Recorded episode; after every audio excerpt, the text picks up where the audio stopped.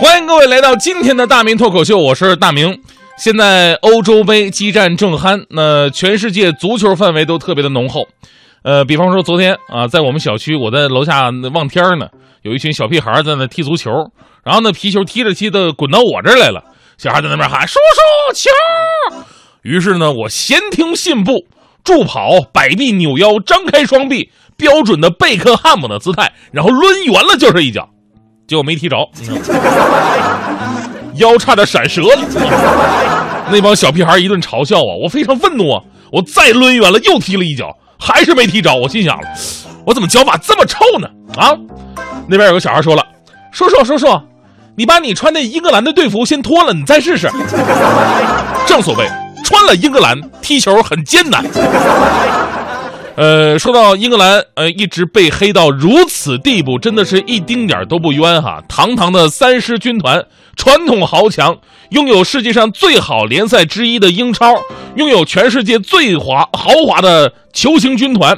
但是呢，英格兰自从2006年世界杯，万人迷贝克汉姆在对阵厄瓜多尔打进一个任意球之后啊，之后的十年之间，英格兰在世界大赛的淘汰赛阶段一场都没赢过，无论对谁。最后的结果都是输，呃，由于英格兰呢每次都能给人以强队的印象啊，看到这个阵容啊，还有这个小组赛的一些表现呢，大家伙，哎呦，这个英格兰真不错啊，啊，总会对他抱有幻想，信心满满。但然后就没有然后了，所以英格兰队呢是博彩界最不受待见的球队。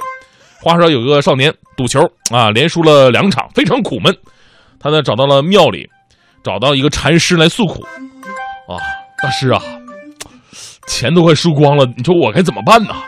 禅师默默地拿出一个杯子，把里边的茶叶倒掉，然后呢，往杯子里边啊倒了一杯白开水，递给他。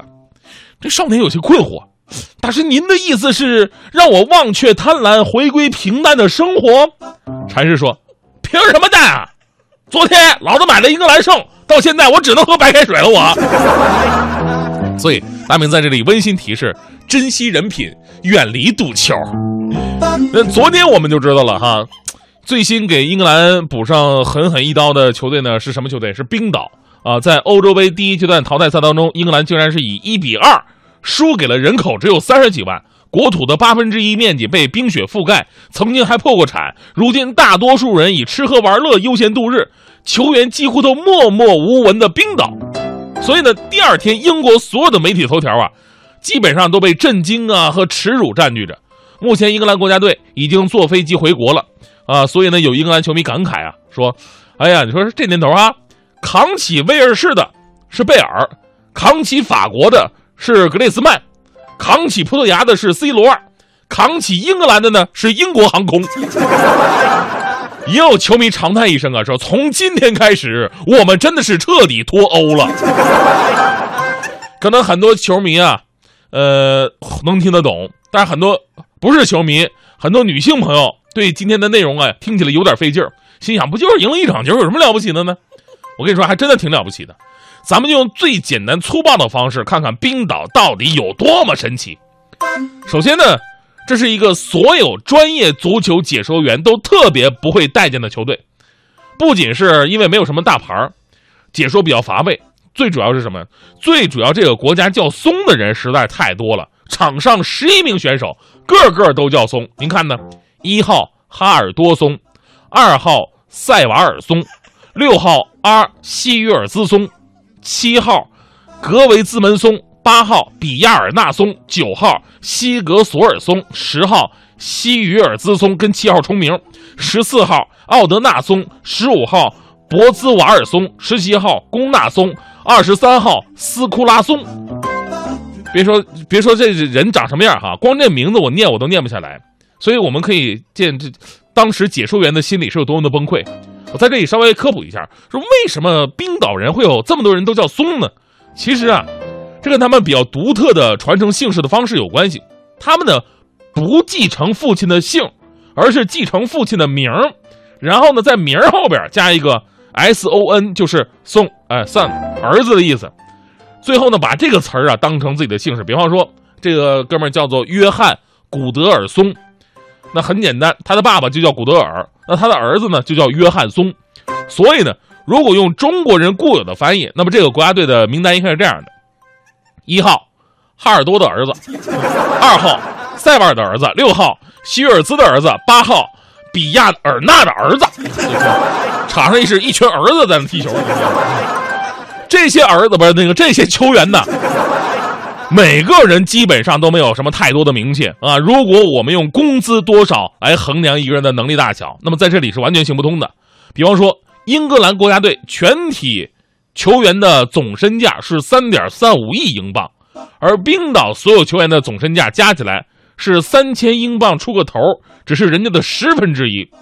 英格兰主教练霍奇森拿着整个欧洲最高的年薪五百万。